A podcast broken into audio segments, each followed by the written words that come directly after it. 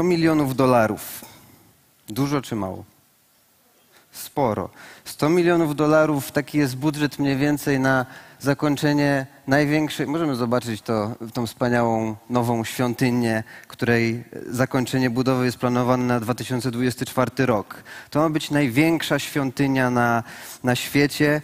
Jest budowana w Majapur w Bengalu Zachodnim. Nazwa tego miejsca to Vedic Planetarium. I ma być to miejsce hinduskiego kultu, które będzie przewyższało Taj Mahal czy katedrę świętego Pawła w Watykanie. Świątynia jest miejscem, w którym wierzymy, że można się w którym się wierzy, że można się spotkać z Bogiem, można praktykować swoją wiarę, religię, duchowość i Jesteśmy w stanie angażować ogromne ilości czasu i pieniędzy, aby takie miejsca powstawały, a konkurencyjność, jak widać, też występuje między tymi budynkami. Więc obecnie budowane jest coś takiego: 100 milionów dolarów na Vedic Planetarium, żeby mieć największy nowy kompleks do, do praktykowania swojej wiary. A w ramach wstępu mówię o tym, bo dzisiaj poznamy dwie postacie biblijne: jedną ze Starego Testamentu, drugą Nowego i łączy ich właśnie ten temat. Konkretnie świątyni jako miejsca kultu, jako miejsca, w którym przebywa Pan, albo właśnie nie przebywa Pan i jak inaczej można to rozumieć. I zapraszam Was do tego, żebyście wysłuchali tak naprawdę dwie części tego kazania. Stary Testament poznamy najpierw Salomona, a później Nowy Testament poznamy inną postać. A tytuł tego kazania to Korona i Wieniec, ponieważ te dwie postacie różnią się bardzo wyraźnie. Korona jest zakładana jednej osobie, królowi, który ma władzę i może panować. Wieniec jest dawany temu, który zwycięży. Temu, który na koniec całego procesu odniósł zwycięstwo i w ramach zakończenia jego, tego całego etapu zostaje nagrodzony. Koronę zakładamy na początku i ma ona być na głowie przez ten cały okres panowania. Więc oczywiście pierwszym królem, pierwszą osobą jest Salomon. Salomon, syn Dawida. W zeszłym tygodniu trochę o nim mówiliśmy, można odsłuchać kazanie, ponieważ Dawid był drugim po Saulu królem. Jego syn Salomon później wchodzi na tron, obejmuje władzę i czytamy, że w tym kontekście, gdzie już historia została rozpędzona, gdzie już te królestwo panowania ma miejsce, on jako chłopak wchodzący w to wyzwanie panowania nad całym ludem w swojej szczerości serca na początku drogi mówi do Boga, że tak naprawdę prosi go o to, aby dał mu mądrość, aby mógł rozeznać, rozstrzygać między ludźmi. Bogu się ta prośba bardzo spodobała i wynagradza go właśnie mądrością. I kojarzymy dzisiaj Salomona z kimś, kto jest mądry. Mamy w Biblii księgę zatytułowaną e, Przypowieści Salomona, gdzie szukamy e, niesamowitych, ciekawych inspiracji o, o, życiu, które do dzisiaj są aktualne i warte przemyślenia. W tamtych czasach, kiedy wzrastał, kiedy jego panowanie e, zaczynało coraz większą skalę obejmować, jego rządy zaczynały przynosić owoce, ludzie patrzyli na niego jak na kogoś, kto ma największą mądrość całym terytorium, które królestwo zajmowało i patrzyli nawet na niego ludzie spoza Izraela zachwycając się jego mądrością, jego rozstrzygnięciami. Był tak obdarzony mądrością, że również rozwinął wszystko, co miał, do skali, o której wcześniej nawet im się nie śniło, jeżeli chodzi o całe państwo. Przyjeżdżano zwiedzać wręcz te wspaniałe budynki i posiadłości, które Salomon jako król yy, stworzył, a najbardziej znaną kojarzoną właśnie z nim, zwłaszcza w kontekście Starego Testamentu i Izraela, y, najbardziej znanym budynkiem jest właśnie świątynia Salomona. Miejsce, które, którego oczekiwano, którego pragnięto, aby móc się tam spotykać z Bogiem, praktykować wszystkie rzeczy, które, które robili w tamtych czasach w ramach Starego Przymierza, ale robili to w namiocie przez wiele lat. A teraz po raz pierwszy w historii Salomon przez siedem lat zaangażował masę finansów, ludzi, aby stworzyć nareszcie to miejsce, które będzie wręcz budziło zachwyt. Tak samo jak dzisiaj te 100 milionów dolarów, aby zbudować wspaniałą świątynię. Wtedy to było coś takiego. To była skala światowa, miejsce, do którego można było nawet przyjść, żeby się zachwycić tym, tymi konstrukcjami.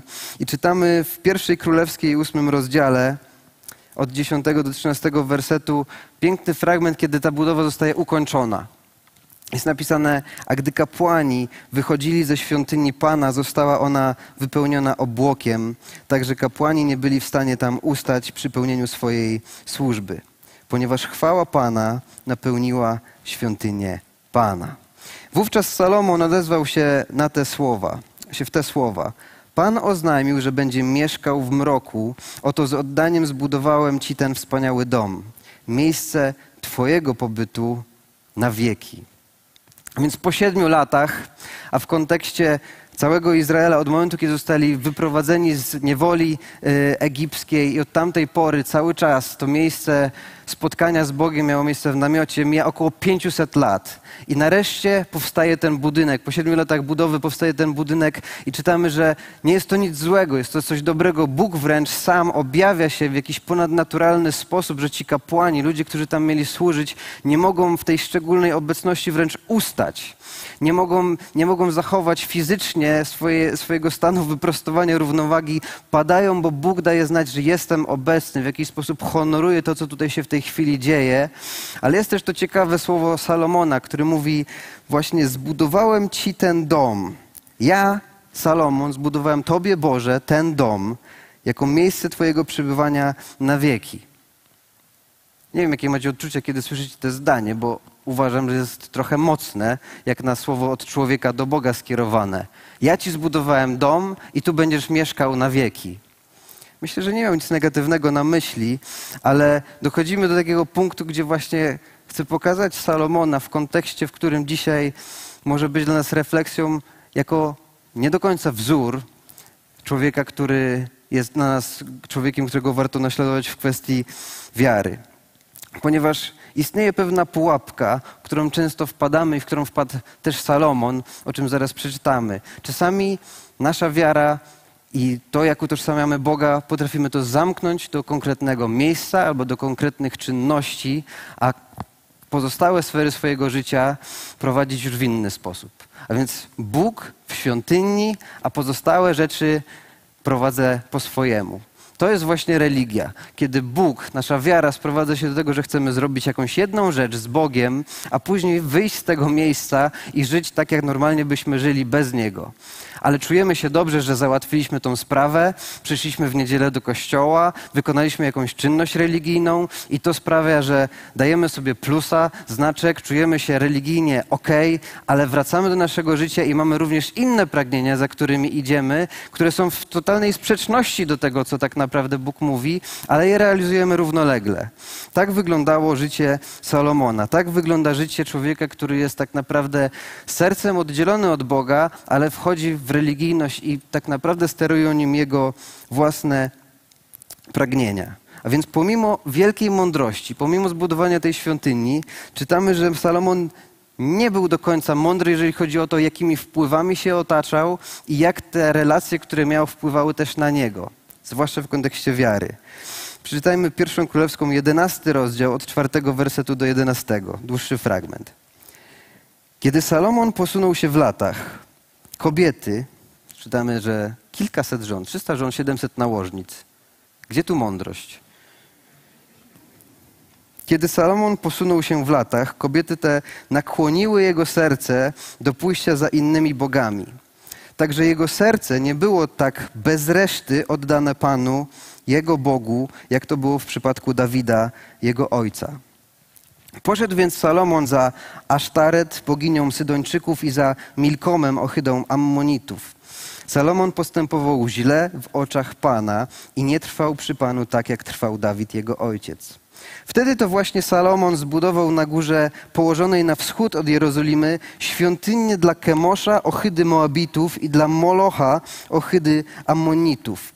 Podobnie postępował względem wszystkich swoich kobiet z obcych plemion, które spalały kadzidła i składały ofiary swoim bóstwom. Pan rozgniewał się więc na Salomona za to, że odstąpił od bycia przy Panu, Bogu Izraela, który dwukrotnie mu się ukazał i przykazał mu właśnie w tej sprawie, aby nie szedł za innymi bogami. On jednak nie dotrzymał tego słowa, co Pan mu przykazał. Pan powiedział zatem do Salomona: Ponieważ tak się z tobą stało, nie dotrzymałeś przymierza ze mną, ani ustaw, które ci nadałem, to już nieuchronnie wyrwę ci królestwo i przekażę je twojemu słudze. A więc Życie Salomona, chociaż wypełnione niesamowitymi osiągnięciami i bez wątpienia mądrym człowiekiem był, który potrafił osiągnąć wspaniałe rezultaty, na finale w oczach Boga ponosi porażkę. Porażka polega na tym, że jego serce nie jest skierowane w stronę Boga i Bóg został tak naprawdę zamknięty w jednym miejscu, w jednej sferze, ale było miejsce na każde inne. I tak jak zbudował świątynię dla Boga, tak samo zbudował świątynię dla innych, między innymi Molocha, a kult tych bóstw był w oczach Boga czymś obrzydliwym. Już nawet w kontekście historycznym to, jak to się odbywało. Ale w kontekście serca, dzisiaj, kiedy czytamy tego typu historie, musimy się zastanowić, czy czasem nie wpadamy w tą samą pułapkę. Że nie mamy problemu z wiarą, że gdzieś tam Bóg jest, ale tak naprawdę nasza relacja z Nim, nasza wiara, nasza gdzieś współpraca z Bogiem, z tym, jak jego, co, co wiemy o Nim, co wiemy, że oczekiwałby od nas, jak nasze życie mogłoby wyglądać, sprowadzamy do jakiegoś minimum, zamykamy to w jakimś obszarze, czy niedzieli, czy jakiejś innej czynności, ale pozostałe całkowicie są dalej otwarte na, na inne wpływy. I są otwarte w naszym życiu drogi do tego, aby, aby robić nie tylko rzeczy, które chwalą Boga, ale chwalą też innych. Inne bóstwa. Dzisiaj nie, nie tak wyraźnie robimy to w sposób y, jak w, Starym jak w Starym Testamencie, kiedy po prostu buduję sobie bożka, i do niego się modlę. Dzisiaj mamy po prostu pragnienia w naszym sercu, za którymi idziemy, tak jak Salomon, i Bóg mówi, że dokładnie o to samo chodzi. Mam pewne słowo do ciebie. Salomon miał władzę, mógł robić to, co chce, i na swój sposób każdy z nas ma jakąś koronę, mamy władzę, mamy wpływ, mamy potencjał do tego, aby robić i realizować rzeczy, które po prostu, których po prostu pragniemy. Ale pytanie polega na tym, i to jest właśnie cały problem Salomona, że pomimo korony on nie mógł zapanować nad własną wiarą i przymierzem z Boga, nad własnymi pragnieniami. I czasami my nasz wpływ, my to, co robimy, my to, co dostaliśmy od Boga, co otrzymaliśmy od Boga, mamy, możemy wykonywać, realizować, ale pragnienia, które w naszym sercu są, nie każde jest tym, które Pan Bóg wie, błogosławi, a wręcz ma swój głos i każdy z nas potrafi rozeznać, w jaki sposób Bóg może do nas powiedzieć, najprościej przez studiowanie Bożego Słowa i odkryć, czy idziemy we właściwym czy w złym kierunku. Bóg mówi, że do Salomona powiedział kilkukrotnie w tej sferze życia, żeby nie postępował w ten sposób, żeby zmienił swoje zachowanie, żeby nie otwierał się na te relacje i ostatecznie brak posłuszeństwa sprawia, że Salomon pomimo władzy poszedł za własnymi pragnieniami, a nie dał władzę Bogu, aby to Boże pragnienia kierowały jego życiem. I tutaj kończymy nasze spotkanie z Salomonem i przechodzimy się, przenosimy się do Nowego Testamentu. Przenosimy się do kontekstu, gdzie Pan Jezus Chrystus już zakończył swoje dzieło zbawienia, to znaczy po trzech latach służby, powołaniu apostołów, zebrania tych wszystkich ludzi, nauczania, odchodzi do Ojca, jest po prawej stronie Ojca w niebie i czytamy, że powstaje Kościół. Dzieje się to przez wylanie Ducha Świętego na uczniów e, w Dzień Pięćdziesiątnicy i kiedy Duch Święty wstępuje, Kościół zaczyna tak naprawdę dopiero funkcjonować. Dopiero słowa zaczynają mieć moc. Piotr, który zawsze miał problemy z tym, żeby w tych trudnych momentach, w tych momentach, kiedy jego obawy, a to, co jest ważne, to, co jest dla niego dobre, a to, co byłoby dobre dla Jezusa, ale mogłoby jego kosztować, nie mógł tego przełamać, teraz przełamuje, zaczyna się coś dziać. I czytamy w siódmym rozdziale, tak naprawdę pod koniec szóstego, że dochodzą do miejsca, w którym potrzeba reorganizacji, potrzeba powołać nowych ludzi do tego, aby służyć, aby się podzielić tym, czego Kościół potrzebuje. I więc jest to nazwane jako wybór siedmiu diakonów. Ludzi, którzy mieli być pełni ducha, mądrości i zostają zaproszeni do tego, aby mieć swoją odpowiedzialność w Kościele. Jedną z tych siedmiu osób jest po prostu Szczepan. I Szczepan jest człowiekiem, którego chciałbym, abyście poznali, abyśmy dzisiaj spojrzeli. Jest tylko tak naprawdę ta wzmianka i siódmy rozdział, gdzie możemy coś o nim się dowiedzieć. A imię Szczepan oznacza wieniec. Niektórzy tłumaczą jako wieniec lub koronę, ale jest to bardziej oddanie słowa wieniec, a jego świadectwo życia obrazuje dokładnie to, co wierzę, że Pan Bóg chce dzisiaj też do nas powiedzieć jako sygnał. Ponieważ korona jest na początku i daje nam moc do tego, abyśmy mogli realizować to, co chcemy, aby to miejsce naszego wpływu, panowania było zależne od nas, ale problem polega na tym, że jest tylko jeden król, Pan Panów, Jezus Chrystus i nasze korony mamy złożyć w Jego pod Jego tronem, ale On chce nam dać wieniec, który będzie zwieńczeniem tego, jak żyjemy, jak postępujemy, jak do, do, dojdziemy do końca i Szczepan stanie się pierwszym męczennikiem. Ale jako diakon, jako ten, który zostaje powołany, czytamy o nim, że tak naprawdę to jest pełen Ducha Świętego i mocy i robi niesamowite rzeczy. Na wzór Chrystusa kładzie na ludzi ręce, naucza, uzdrawia i oczywiście tak samo jak w przypadku Jezusa budzi to sprzeciw faryzeuszy, ludzi, którzy są całkowicie zamknięci w swoich zwyczajach, prawie, przymierzu i to, co najbardziej ich zaczyna boleć, a czytamy o tym e, w siódmym rozdziale, to, co najbardziej zaczyna ich boleć, to jest właśnie to, że zaczyna mówić o tym, że ta świątynia, to miejsce gdzieś zostanie zburzone i ten porządek już zaczyna, przestanie obowiązywać, ponieważ Jezus Chrystus wprowadza coś nowe. Mówi o tym, że Bóg nie jest w konkretnym miejscu, nie potrzebujesz konkretnych pośredników, czynności, aby do Niego przyjść, ale jest łaska przez śmierć i zmartwychwstanie Jezusa i przez wiarę możesz przyjąć dar zbawienia, a Duch Święty jest wylany i każdy może być miejscem przebywania Boga. I to im się nie podoba, zostaje aresztowany.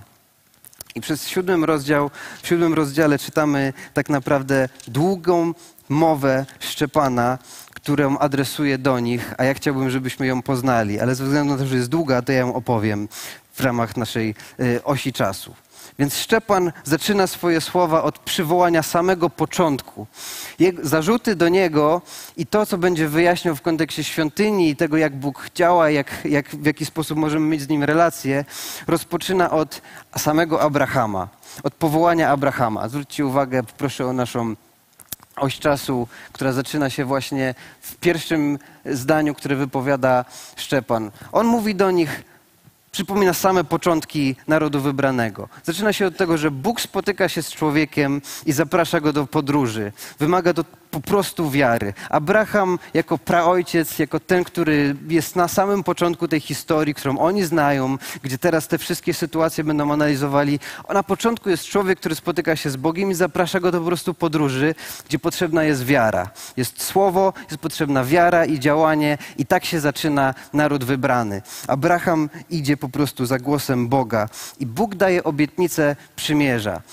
Szczepan mówi im, że Bóg daje nam obietnicę przymierza, wchodzi z nami w szczególną relację, obiecuje, że będzie z nami, a następnie przechodzi dalej i mówi o kolejnych patriarchach. I dalej będzie mówi ojciec Abraha, Bóg Abrahama, Izaaka, Jakuba. I mówimy o tym, że właśnie wspomina tych dwóch ludzi, tę dalszą część historii, że Bóg powołuje ich i doprowadza do tego, że Jakub ma tych dwunastu synów. Dwunastu synów, którzy, którym nie podoba się jeden. Józef bardzo szybko i sprawnie przechodzi w tej rozmowie, opowiadając cały kontekst dziejów historii Izraela, od powołania przez patriarchów do tego szczególnego miejsca w ich historii, kiedy Józef zostaje zdradzony przez braci, sprzedany i w niewoli później przez lata, nie wiedząc zupełnie dlaczego tam jest, odkrywamy, że Józef jest tam, aby Bóg przygotował drogę ratunku, kiedy jedzenie się kończy. Kiedy jest głód, oni mają gdzie przyjść i cały Izrael idzie do Jezusa, który staje się obrazem w przyszłości, Jezu, y, idzie do Józefa, który staje się obrazem Jezusa. Mają ratunek. Ta niesamowita historia sprowadza się do tego, że zostają przesiedleni i jest dla nich miejsce schronienia. Bóg okazał ratunek, uratował Izrael od miejsca, które nie był, które nie, z którego nie byli w stanie się sami wyzwolić. Następnie mówi o niewoli egipskiej. Mijają lata, zmienia się władza, nie ma już takiej przychylności jak wcześniej do Józefa, Józefa i następuje niewola egipska i dopiero Mojżesz pojawi się na scenie, aby coś z tym zrobić wchodzi wręcz w detale, nawiązuje, mówi o tym, że bardzo dobrze kojarzy historię, kontekst, z którego oni się wszyscy wywodzą. Bardzo dobrze zna nasze tradycje, wie skąd pochodzimy. Szczepan do faryzeuszy, ja wiem o co tutaj chodzi. Cała historia Mojżesza, ten kontekst, że się e, został uratowany, wychowany, później zabił kogoś, uciekał, później Bóg go powołuje i on wraca, plagi, wszystko się dzieje po to, aby otworzyć nowy rozdział w historii Izraela, w którym będzie wolność. Przechodzą przez morze i zamyka się jeden rozdział rozdział w ich życiu, rozdział niewoli, niewolnictwa, bycia poddanym, a otwiera się nowy, w którym będą zmierzali do ziemi obiecanej. Nowotestamentowy obraz chrztu, kiedy wiemy, że umieramy na wzór Chrystusa i, wstajemy do nowego życia, gdzie więzy grzechu już nie mają nad nami mocy, jest to całkowicie oddzielone, a my zmierzamy jako nowe stworzenie, w nowym rozdziale prowadzeni do ziemi obiecanej. Szczepan opowiada o tym i dochodzi do tego, że kiedy Mojżesz i wolność mają miejsce, to chwilę później wchodzi na scenę złoty cielec. Że gdzieś w tej naszej starej naturze, w naszych przyzwyczajeniach, w tym jak się zachowujemy, mówi o tym w kontekście historii, czegoś o czym wszyscy oni wiedzieli, mówi, że chociaż Bóg nas ponadnaturalny sposób z tej niewoli wyprowadza, przeprowadza, prowadzi do ziemi obiecanej, to mija krótki czas i oto pomysł narodził się w narodzie wybranym, zróbmy sobie cielca, bo ostatecznie to chcemy mieć coś namacalnego, jakichś bogów, którzy będą nas prowadzić. Nie wiemy, gdzieś Mojżesz na chwilę zniknął, nie wiemy, co się dzieje, więc modlą się do cielca. Bóg patrzy na to, nie jest tak to w Biblii opisane, zawsze myślę sobie, że Bóg po prostu za, załamuje się, plagi, może jesteśmy i cielec. Tego potrzebujemy. Gdzieś w nas jest ta ogromna potrzeba, żeby ostatecznie naszą duchowość, naszego Boga zamknąć do czegoś, co będzie dla nas tak namacalne i tak proste, że wystarczy tego dotknąć, załatwić i czujemy się bezpiecznie, że jest to ogarnięte i lecimy dalej do swoich spraw. To się dzieje dokładnie w tym samym momencie, kiedy dopiero wychodzą na wolność, powstaje złoty cielec. I ostatnie dwie rzeczy, o których mówi Szczepan w tej długiej mowie, to jest namiot świadectwa jako miejsce spotkania, które mieli z Bogiem przez te wszystkie lata, przez te tak naprawdę 500 lat i kończy na Salomonie. Ostatnią myślą w tym długim wywodzie Szczepana Człowiek, który zostaje powołany na siódme, jednego z siedmiu diakonów do pomocy. Człowiek, który naśladuje Jezusa w ponadnaturalny sposób, po prostu idzie za nim i robi to, co on robił. Bóg przez niego działa, zostaje aresztowany, jest ciśnienie, jest presja, nagle ta wiara go kosztuje, zostaje przyparty do muru ze względu na to, że coś tutaj mówisz nam o świątyni. On robi cały ten długi wstęp, odkąd my przyszliśmy, przez wszystkie upadki, jak Bóg nas ratował, jakich rzeczy używał, że za każdym razem ta wiara była tam obecna w inny sposób, upadki były były po naszej stronie, cielce robiliśmy, mieliśmy namiot, mieliśmy świątynię, dopiero Salomon ją zbudował. Przeczytajmy to tak naprawdę, jak on to kończy. To jest koniec jego wypowiedzi historycznej. Nasi ojcowie mieli na pustyni namiot świadectwa. Urządzony on był zgodnie ze wskazaniami tego, który powiedział Mojżeszowi, że ma go wykonać dokładnie tak, jak to sam zobaczył. Ten namiot nasi ojcowie wraz z Jezusem wnieśli w posiadłości pogan, których Bóg przed nimi wypędził. Mieli go do czasów Dawida, który znalazł łaskę w oczach Boga i prosił go o wskazanie mu miejsca, gdzie mogliby postawić przybytek Boży dla domu Jakuba. Lecz dopiero Salomon zbudował mu dom. Najwyższy jednak nie mieszka w budowlach zbudowanych rękami ludzkimi. Prorok mówi: Niebo jest tronem, jest moim tronem, a ziemia podnóżkiem, podnóżkiem dla moich stóp. Jaki dom mi zbudujecie, mówi Pan? Jakie miejsce, w którym mógłbym odpocząć? Czy nie moja ręka uczyniła to wszystko? Szczepan posługuje się tylko i wyłącznie Starym Testamentem, aby pokazać, że to, co jest ośrodkiem całego problemu względem służby, którą prowadzi, tego, co się dzieje teraz, kiedy Kościół powstaje, tego, co nagle Jezus uwolnił, gdzie Duch Święty uwolnił, że to w tej chwili jest właśnie co dla nich jest największym problemem, to że nagle chcesz nas, nam zabrać religię, coś prostego, to miejsce i mówisz o czymś, czego nie rozumiemy. On prowadzi w Starym Testamencie, Bóg nas zawsze tak prowadził i sam powiedział, że nie możecie mi zbudować miejsca, nie możecie mnie zamknąć, nie możecie mnie ograniczyć. Jestem za duży, żebyście mnie zamknęli w takim miejscu. To nie jest mój dom. To nie były złe rzeczy w Starym Testamencie. Bóg je inicjował, ale my potrafimy dobre rzeczy, dobre czynności zamienić w coś, co stanie się naszym bożkiem, naszym wszystkim. Ale to dla Boga za mało. Bo tak jak patrzył na Dawida, który był połamanym człowiekiem, błędy popełniał, ale ostatecznie jego serce, po prostu jego serce, a Bóg mówi: Ja nie patrzę tak jak człowiek. Patrzymy na wygląd, na zewnętrzne rzeczy. Ja patrzę na serce. Serce Dawida było skierowane na Boga. Był w stanie pokutować ze swoich błędów. Miał pragnienie, aby to Bóg był wywyższony. Kiedy miał okazję swojego przeciwnika zabić, bezkarnie zakończyć swoje problemy, nie robił tego, ponieważ nie skrzywdzi pomazańca Pana. Jego syn nie mógł się nauczyć od ojca tego samego. Nie miał tego serca, co Dawid. Jego serce nie przygnęło całkowicie do Boga. Miał wszystko. Dostał koronę, której wykorzystał, którą przez jakiś etap swojego życia rozwijał rzeczy do niesamowitych, niesamowitych granic. Ale nie mógł sobie poradzić z jedną rzeczą. Z głosem Boga.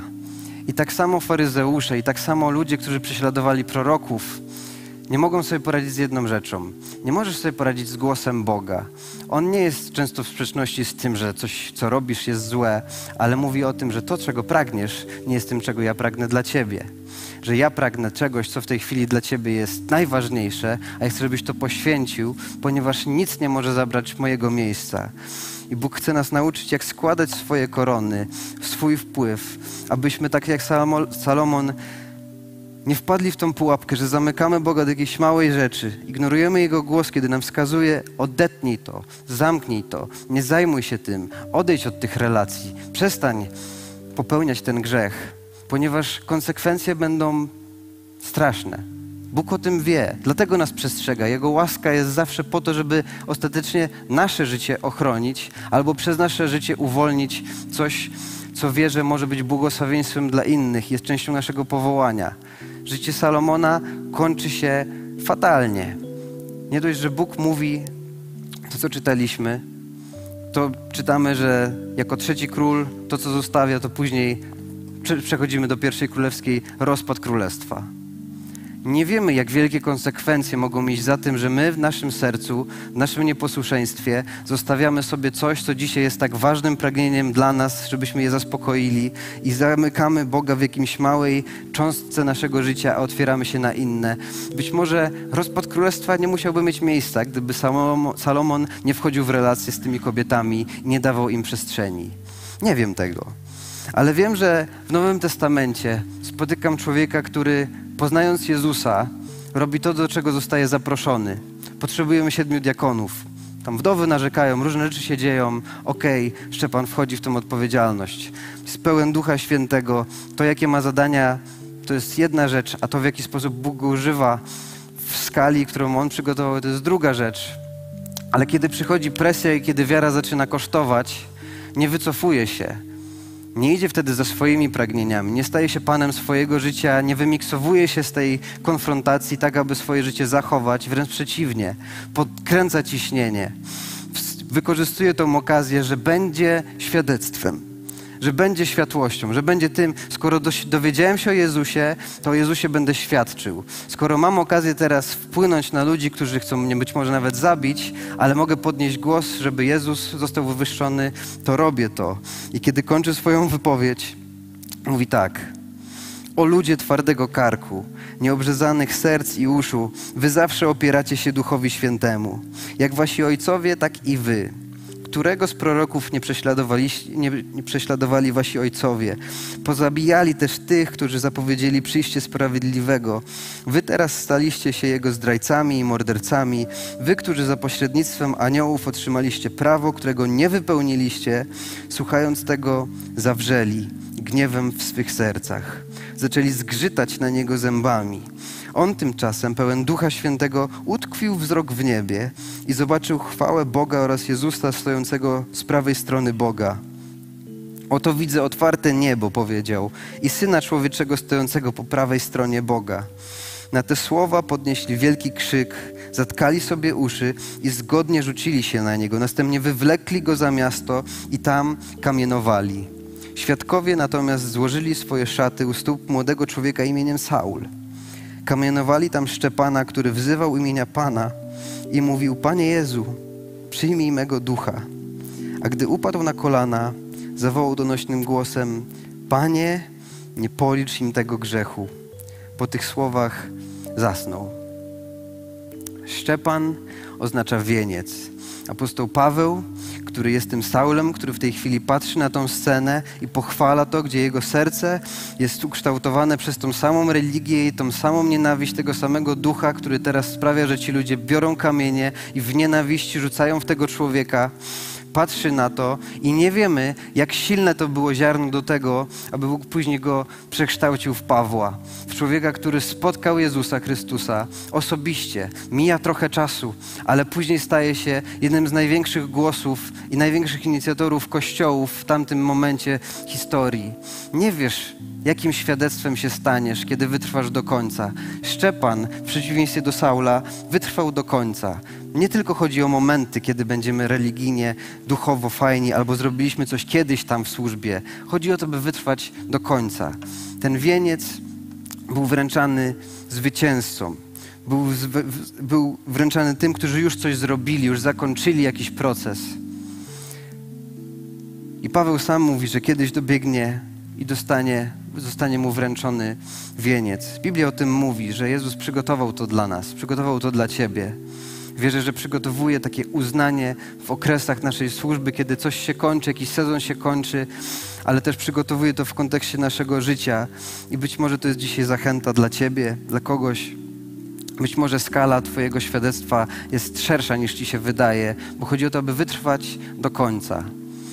Mamy różne pragnienia dotyczące tego, co chcemy widzieć w naszym życiu, jakie przyjemności chcielibyśmy zaspokajać, ale Szczepan jest świadectwem tego, że to bycie świadectwem, które kosztuje, ale ostatecznie przyjęcie wieńca od Jezusa i relacja z Nim, bliskość z Nim, do końca, wpatrzenie w Niego, że chociaż okoliczności nic dobrego nie powinny wnosić, to skoncentrowanie na Bogu w pełni sprawia, że on nawet w tym momencie swojego życia to, co widzi, to wie, gdzie idzie. Jestem w stanie oddać swoje życie za świadectwo o Jezusie Chrystusie ponieważ wiem, że On żyje i wiem, dokąd zmierzam. I wolę dostać wieniec od Niego niż koronę tutaj. Kochani, wstańmy, ponieważ chciałbym zaprosić do modlitwy. Zapraszam naszych modlicieli, bo być może dzisiaj chciałbyś skorzystać z takiej okazji, aby się po prostu z kimś pomodlić, bo są dwa wezwania, dwie rzeczy. Z jednej strony, być może tak jak Salomon, słyszysz od Boga głos. Są rzeczy, które są Tobie znane, że powinieneś się wyciąć, powinieneś to skończyć, powinieneś zmienić coś w swoim życiu. Nie wiesz, w jaką stronę to pójdzie. Ale nie zamykaj Boga do jakiejś sfery, a inną trzymaj dla siebie ponieważ Bóg chce Cię uchronić i dać Ci błogosławione życie w przyszłości. Być może dzisiaj jest dobry czas, aby przyjść się pomodlić, oddać to Bogu. Powiedzieć, że chcę być posłuszny Jezusowi, chcę być posłuszny Jego głosowi. A być może jest też druga, druga strona, drugie wyzwanie, że poza złożeniem własnej korony chciałbyś pomodlić się dzisiaj o wytrwałość i pełnię Ducha Świętego do tego, aby Cię doprowadził do końca abyś był świadectwem. My w tym sezonie Kościoła chcemy być świadectwem i chcemy powiedzieć, że to kosztuje. To kosztuje. Bycie świadectwem Jezusa Chrystusa nie jest neutralne, to konfrontuje, to budzi sprzeciw. Ci ludzie, którzy zgrzytali zębami na Niego, to nie było przypadkowe. Jest pewna duchowa sfera, która się przeciwstawia, kiedy świadectwo i głos Jezusa Chrystusa, imię Jezusa zostaje wywyższone. Obserwuję tutaj, co się dzieje w naszym Kościele, ludzi, których znam i myślę, że naprawdę jest pewne są przeciwności kiedy opowiadamy się za Nim, kiedy robimy coś, co się diabłu nie podoba, są przeciwności. Ale jesteśmy wezwani do tego, aby tak jak Jezus, tak jak Szczepan, być świadectwem tego, że Jezus żyje. Być może jest jakaś obawa z tym związana, być może sam to dzisiaj czujesz, ale możesz też się przyjść i pomodlić. I jak zwykle, jeżeli wyjście do przodu jest zbyt trudne, zbyt wymagające, to przynajmniej tam, gdzie jesteś, dzisiaj powiedz szczerze Bogu o tym, gdzie jesteś w swoim sercu.